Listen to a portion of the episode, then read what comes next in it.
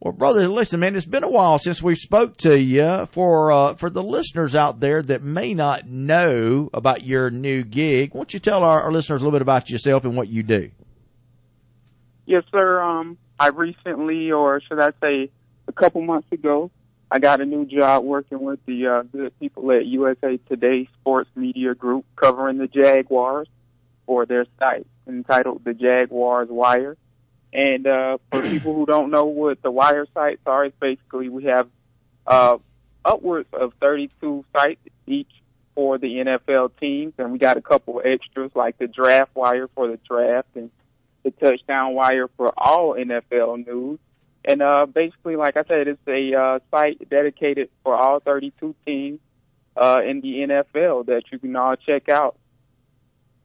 All right, brother. So, uh, yeah, go and check out James's stuff. Uh, we've had James on the show now for what the last three years or so, James. And uh, let me tell you, for those of you that uh, that haven't heard James, or even if you have, you know that James really knows his stuff when it comes to the Jags and the NFL as a whole. And uh, we love having you on, James. Glad you were able to call in this morning. Ah, my man, I appreciate it, man, and it's been uh, fun coming on your show the past couple years or so, and as I've enjoyed uh, just talking football with you and the people of uh, South Georgia. All right. Well, same here, brother. Let's get right to it, James, uh, and let's talk about, uh, of course, not only the NFL draft coming up, but uh, primarily want to talk about the Jaguars and the Falcons, the two teams that te- that uh, people, of course, in our listening audience most uh, closely follow. And we'll start with the Jaguars. James, I can't recall. Never mind just the Jaguars. I can't recall uh, an NFL team that I've followed or really any NFL team that's had so much turnover in one year, and I'm not just talking about the roster, but you know, you start with the coaching staff. Tom Coughlin comes over now, of course, uh, coming out of retirement uh, to take over director of football operations for the Jaguars and owner Shad Khan. Um, talk about this Jaguars staff and all the turnovers that we've had. I mean, it's going to take a who's who to try to figure out who who's uh, wearing what number for the Jaguars this year. Yeah, they they have had a lot of turnover, um, especially as of recent. You know, they had Tom Coughlin, who they brought in as the uh, director of uh, the vice president of football operation, basically. And basically, what he does, he makes the final decisions on personnel decisions, uh, kind of like what Dave Caldwell did. But now it's Tom Coughlin that will sign off on that, and he brings a lot of experience to the table. As we all know, he coached for for a lot of years. I think it was upwards of 12 years with the Giants, and even before he was with the Jaguars.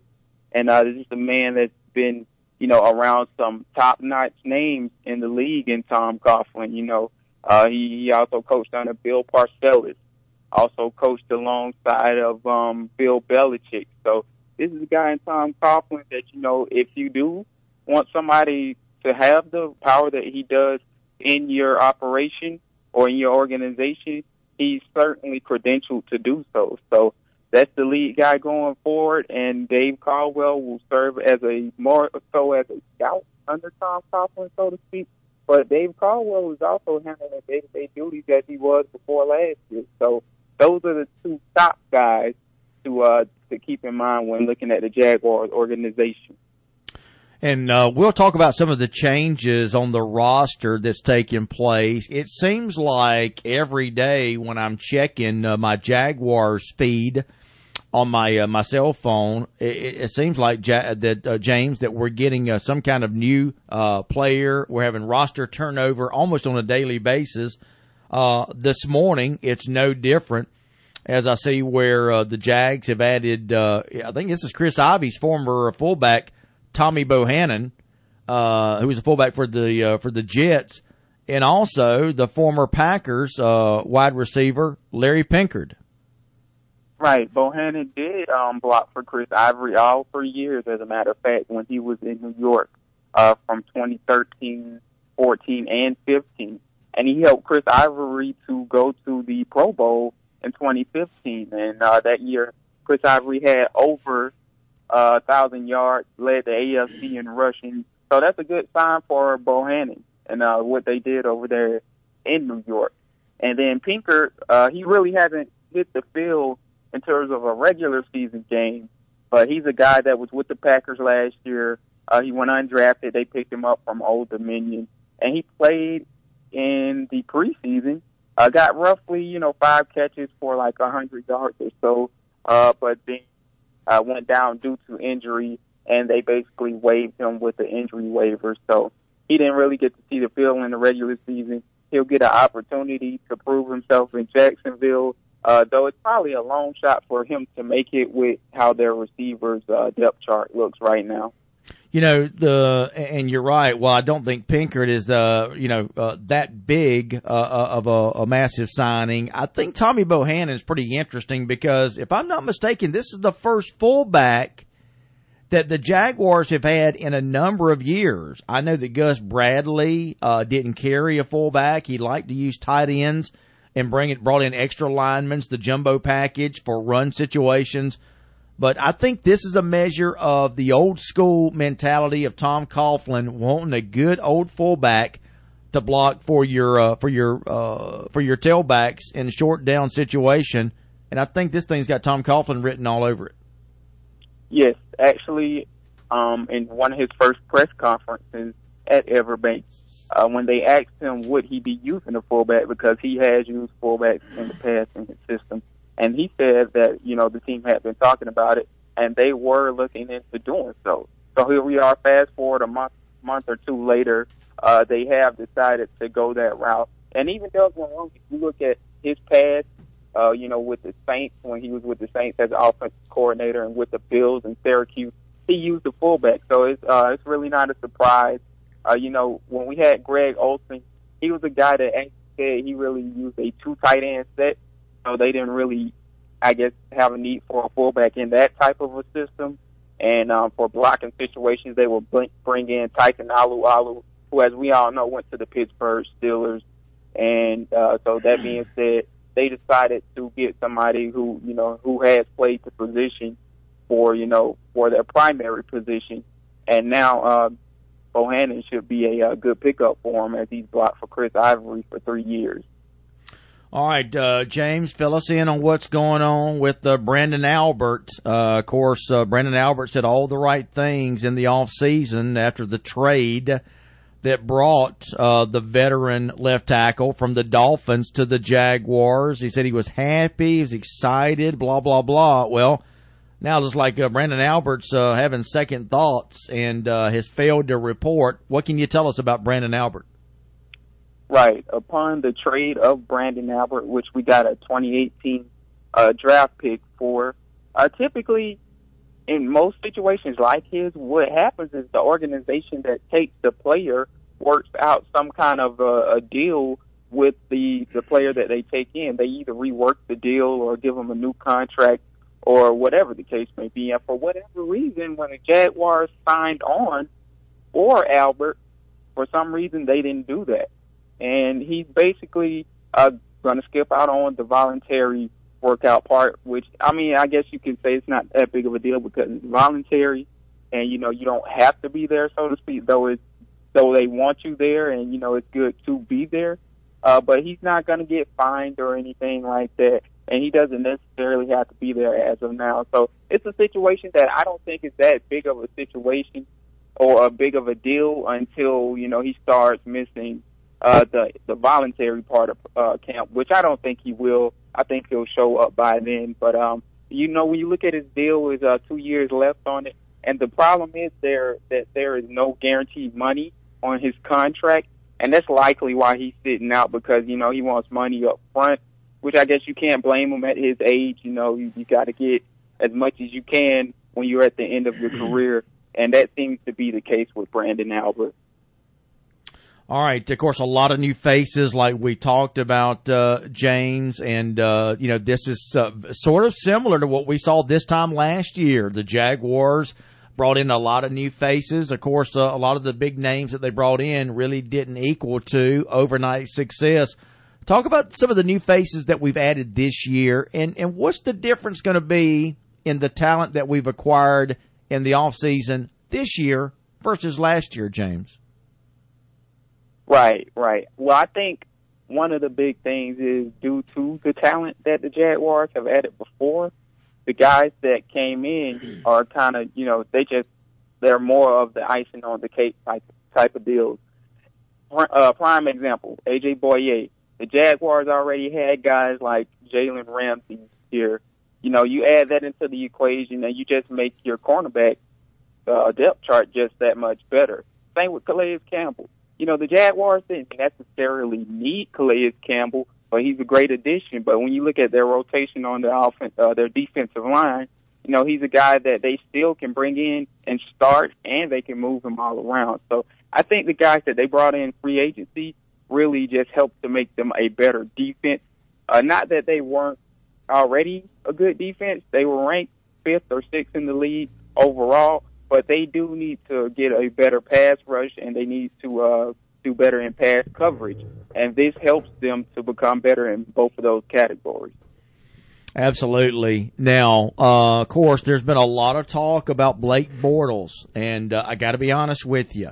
Um, so far, uh, Tom Coughlin, Doug Marrone, of course, who is a holdover from Gus Bradley's staff, but uh, I think he was the right choice. I like uh, Coach Doug Marrone. Did a good job at Buffalo when he was head coach there for two years, and he's kind of been the associate head coach uh, under Gus Bradley. But um, those two guys really haven't been uh, head over heels in terms of uh, compliments and endorsing Blake Bortles.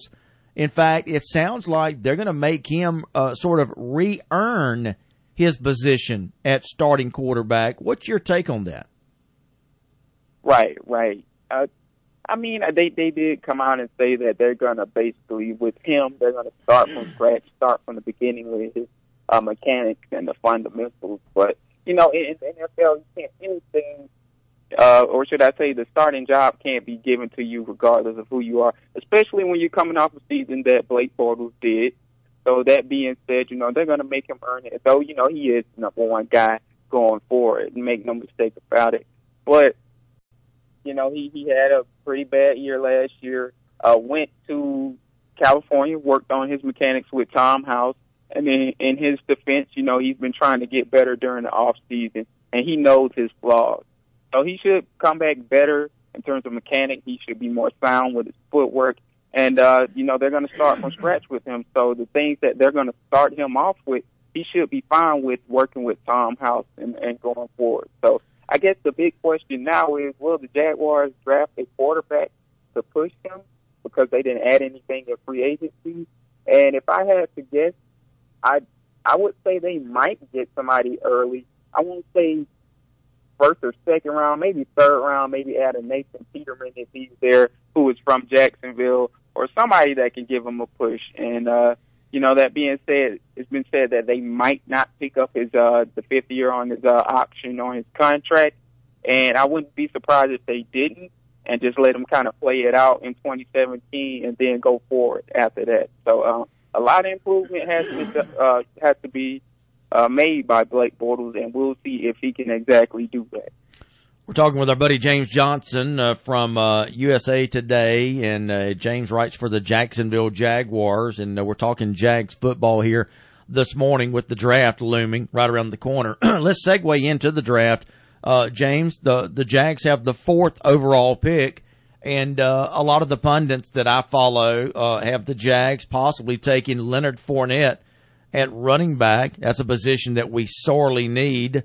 I think, especially since uh, TJ Yeldon really hasn't emerged as the back that we thought that he would. Um, I really love Leonard Fournette in a Jags uniform. I hope we stay with that. I hope we take the standout running back from LSU. What's your thoughts? What are you hearing about the Jags picking at four? Well, you know, if you look at what the the, moves that they have made and like what the tea leaves say, I, I think you know they very well could take Leonard Fournette. Um, but uh, I, me personally, I'm more of a a advocate of new school football. I don't think you have to take a running back that early, so to speak. Um, so if they do it, me personally, I'm hoping that they take a running back later in the draft, or if they're going to take a Leonard Fournette or a Dalvin Cook trade down to so because it's a lot of value at this year's running back position. And when you look at it, you know they can get a starter later without even having to get Leonard Fournette or or a Dalvin Cook or, or spending such a high pick on that, or they can maybe trade down. It depends on you know what the teams around them want to do. So uh, that being said, I, I really do like Fournette, and it does look like Jaguars are very well draft him. Um, he would be a great addition to this team as he's been a workhorse back over in LSU. Um, I'm a little concerned with his injury history. That concerns me a little bit. Uh, but that being said, I think it will be a great season for the Jaguars. And if they pick the offensive line after getting him, if that that is their plan, I think he'll be fine as a running back. Had a little bit of trouble hearing you there, James. I don't know if uh, if uh, we got you on speakerphone or what, but maybe you can check that uh, on your end. Um, so if the Jags do decide to stay at four, I know there is some talk too about the Jaguars possibly moving down. Uh, and of course, you follow this thing probably closer than I do. Um, if you're if you're the Jags general manager, let's say put yourself in Tom Coughlin, Dave Caldwell's position. What would you do uh, with the draft? Would you stay at four? Would you draft down? Would you take OJ Howard, which is another uh, pick that a lot of people are are speculating the Jags may go with? Of course, the standout tight end uh, out of Alabama, and I say that because you know obviously Marcedes Lewis, uh, Julius Thomas were both bust uh, bust for the Jags. So, what's your take on uh, OJ Howard possibly going to the Jags at four? You know, if it if it happens, I can probably understand why. And I think I'm more along the lines of the Jaguars um, taking maybe a Solomon Thomas or Jonathan Allen if they're available. But if they took OJ Howard, I think it would likely be because both of those guys are gone. And, you know, OJ Howard is an outstanding athlete. Went to the Senior Bowl this offseason, impressed there, and he uh, impressed at the combine. This basically is somebody that every time you asked him to do something, he he stepped up big, and that includes in national championships. That includes this off season. So he stepped to the call when called upon, and he's a guy that would be a very good um, addition for the Jaguars. He would fill a need for them. He would help Blake Bortles because Blake Bortles like big target, and you know they he would give him an option in the red zone and for other places. And you put a guy like O.J. Howard in this offense with people like Allen Robinson and Allen Hurns and Marquise Lee, and that opens up the Jaguars receiver core that much more. So uh, I, I would be okay with taking OJ Howard at four if they, um, you know, they can't trade out and get him, and I would certainly understand them doing it and their logic behind it. So as for that number four overall pick, you know, I'm hoping one of the defensive linemen fall to them, as I said, Solomon Thomas or Jonathan Allen. But if those guys go two and three, with Myles Garrett going one, uh, you know, the Jaguars have a lot to think about at that number four overall uh, position. I know there's a report on uh, ESPN that has just surfaced that uh, have the Jaguars uh, dealing with the Packers and saying that the mm-hmm. Packers should trade their first round pick to the Jaguars, which I think is 29th overall. Uh, what are you hearing about that? Yeah, you know what?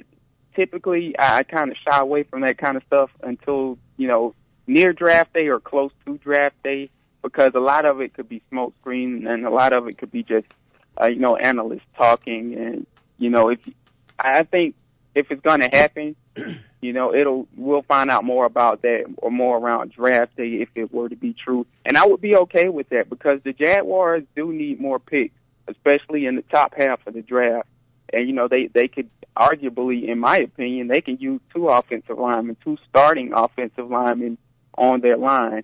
So you know they they have to take care of that. They have the tight end position to take care of, which we just talked on. And you know we could argue that they they got some other positions that they need to fill on defense in terms of getting you know another edge rusher, maybe getting some better depth on the defensive line. So you know that's fine, and that's a pick that would probably give the Jaguars uh, two more or three more picks in round, you know, one, two, and three.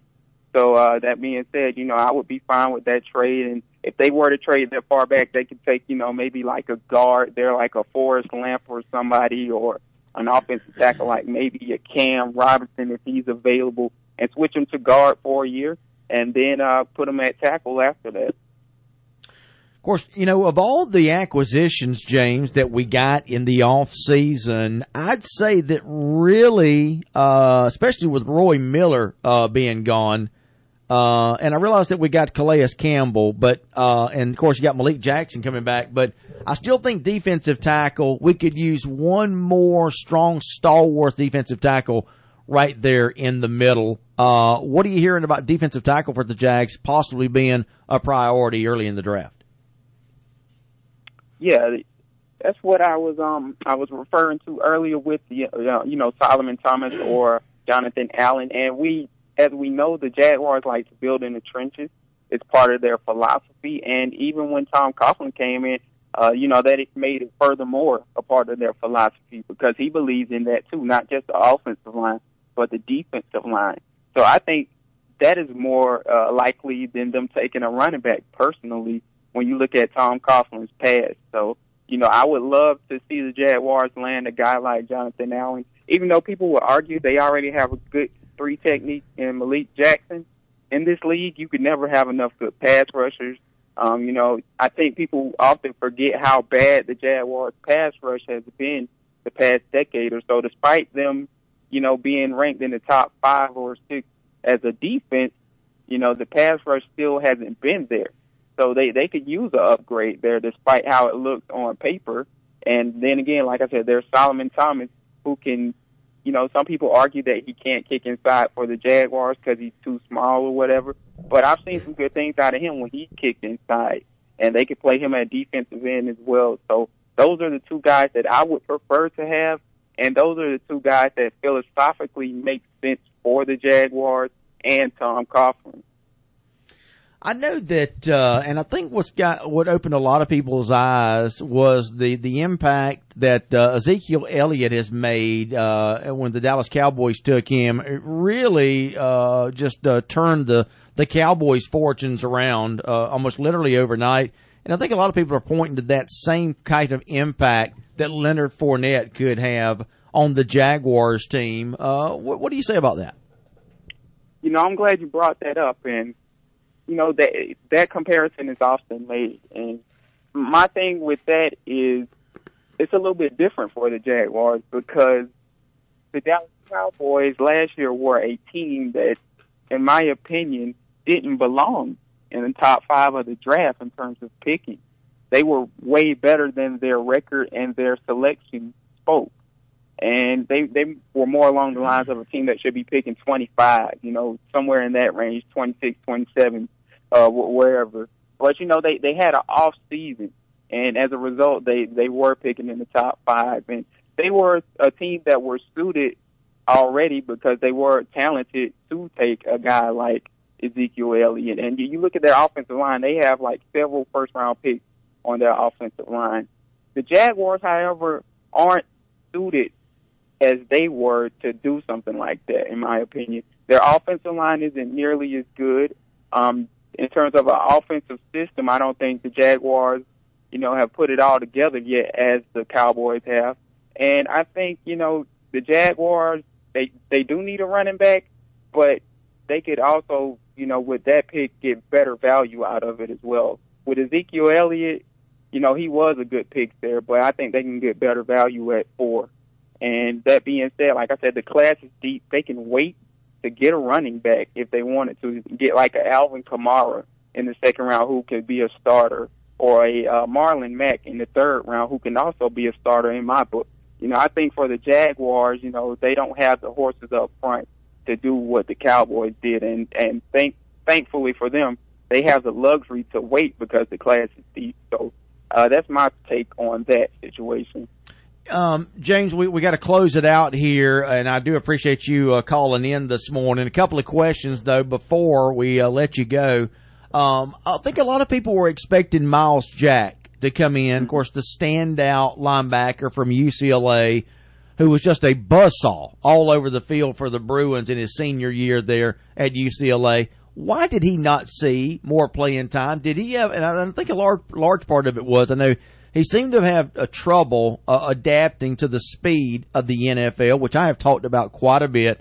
How that is seems to be uh, the biggest X factor when you've got guys coming in, albeit even as talented as Myles Jack. But talk about those two things. Why do you think he didn't have a bigger impact last year? And talk about his potential impact now, especially since Posluszny is what now what 10, 11 years in the league.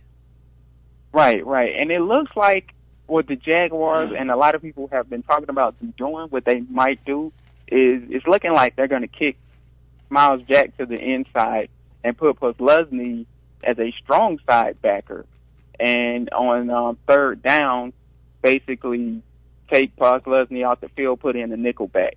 So it looks like Myles Jack is set to get a lot more play time this year, and they talked about that, and they, you know, they do want to get him on the field because he's a very good athlete, and he's fast and he can cover, and you know, you can argue that that's kind of Posluszny's weak suit.